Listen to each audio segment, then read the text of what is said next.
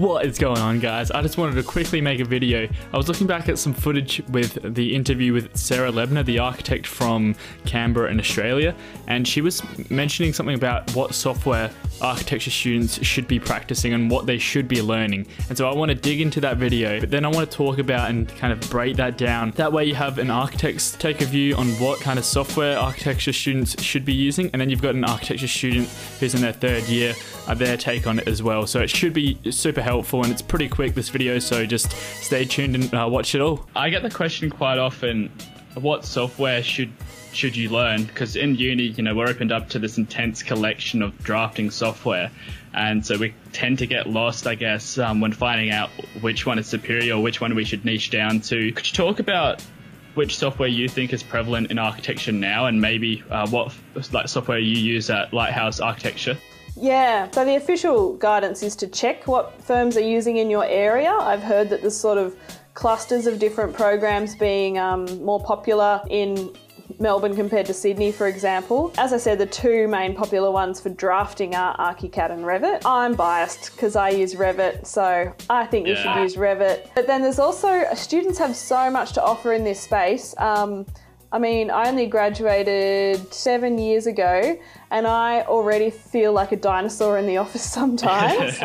um, so, Photoshop or the Adobe Suite is really another staple. Um, it's going to be used by most offices. Things like Rhino, um, uh, any, anything, yeah, that firms are going to increasingly use that you know, anyone older than you doesn't know how to use, you can be so valuable. And who knows, uh, if we're about to head into a recession, I think learning some unique programs like that could be a really good way to give yourself an edge and remain really employable. And virtual reality is going to take off as well. So, yeah, jump on it. Yep. You just finished what I was thinking in my head there. I was just like, and VR and AR, because learning those things are going to make you, yes, as you said, super uh, valuable in the industry, and that's how you, yeah, give yourself an edge. Okay, so what Sarah mentioned there was that you should be learning ArchiCAD or Revit, and they're two BIM software softwares. So that's BIM as in BIM, Building Information Modeling Software. And the reason why these are so popular right now and so much better than using AutoCAD or Illustrator for drafting lines is because what you do is you model up a building with these building information software building information modeling softwares. And then from modeling your entire building, what you can do is start bringing out plans, sections, and just all of your construction drawings from this model. And it does it all at once in, and it's all integrated into one model. So then rather than having to do a plan and a section and then um, drawing up new drawings every single time you want a drawing, and then if you make a mistake, you have to change it and go back and then redo everything and then have to do it across multiple drawings. Instead, you can scrap that and everything is just synced up together so that you work on one drawing, it's working on every single other drawing and it updates them synchromatically. Is that a word? I don't know, but you get me. So that's number one. Just please learn some Revit or ArchiCAD, any BIM software, because that is what is popular right now amongst most of the firms out there. Now, next, she did mention to learn Rhino or any of these new programs. So Rhino has Grasshopper and all this parametric modeling and all these kind of cool features and stuff.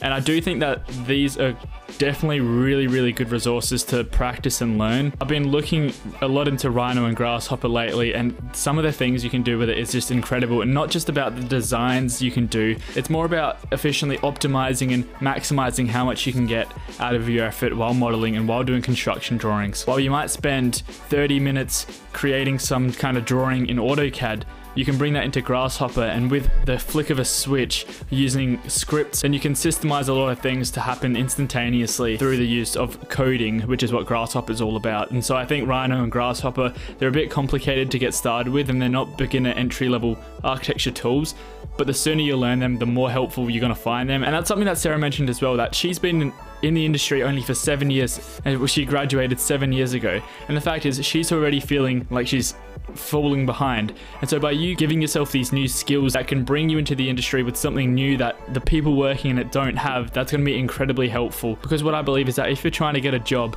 it's all about how much value you can offer the firm you're applying at. If you find yourself in that situation where you can't get a job, maybe you need to learn some new skills and learning these new skills that people that already are in the firms don't have, then that's going to create some kind of value and leverage for yourself. And then lastly, she did mention VR, which I think is also really cool. I haven't practiced too much with it. I've been using it a little bit and it's really quite cool. The fact that you can walk through a building without actually uh, having it built is incredible. So definitely play around with some VR, also AR, augmented reality, where you can bring up your phone and then have a look at something in real time. It's incredible the things you can do with that. So definitely go check out those resources. So that's Revit or ArchiCAD, so any BIM software uh, have a play around with Rhino, Grasshopper, or any of these pa- parametric scripted modeling resources. And then finally, have a play around with VR or AR. Even if you're just have putting your foot in the water, if you know what I mean, just have a play around with them and then see what you can do with them because they're really, really quite cool. Anyways, I hope you guys found that video helpful. Um, there are just some quick tips. I also wanted to mention that Sarah and I and another architect from Sydney or Melbourne, I believe, I should probably check that and another architect from Melbourne will be on a panel of three doing an online Q&A for her new book launch, 101 Things I Didn't Learn in Architecture School. So this is going to be an awesome event. This is going to happen on Sunday at 6 p.m. If you guys are around then, um, try and convert that time to your local time zone. 6 p.m canberra time to your time. You can just type it into google. Or tell you tell you what time it is. Hopefully it's not in the middle of the morning for you because it would be great if you could join us and just hang out. We'll also be answering live questions in the chat as well. We've got about 45 to 60 questions already written down asked by architecture students. And the theme of the event is really that you can ask anything you want. It's um, you can't ask that. And the idea of that is that you've got a panel of members and so it's going to be us uh, these two architects and myself an architecture student and you guys can ask questions anonymously. Um, otherwise if you're there in the live chat you can just go ahead and ask us and we'll answer it for you. I'll be in the chat. Um, so that'll be pretty cool. But yeah you can uh, we've got all these uh, questions that have been asked We've got all these questions that have been asked anonymously, so we'll be answering them on the day, and it'll be cool just to hang out with you guys. So, if you're free, definitely come join us. Um, there'll be links to my Instagram, I'm sure of it, um, closer to that date. So, that's this Sunday at 6 p.m. Canberra time. I'll see you guys then. Thanks for watching.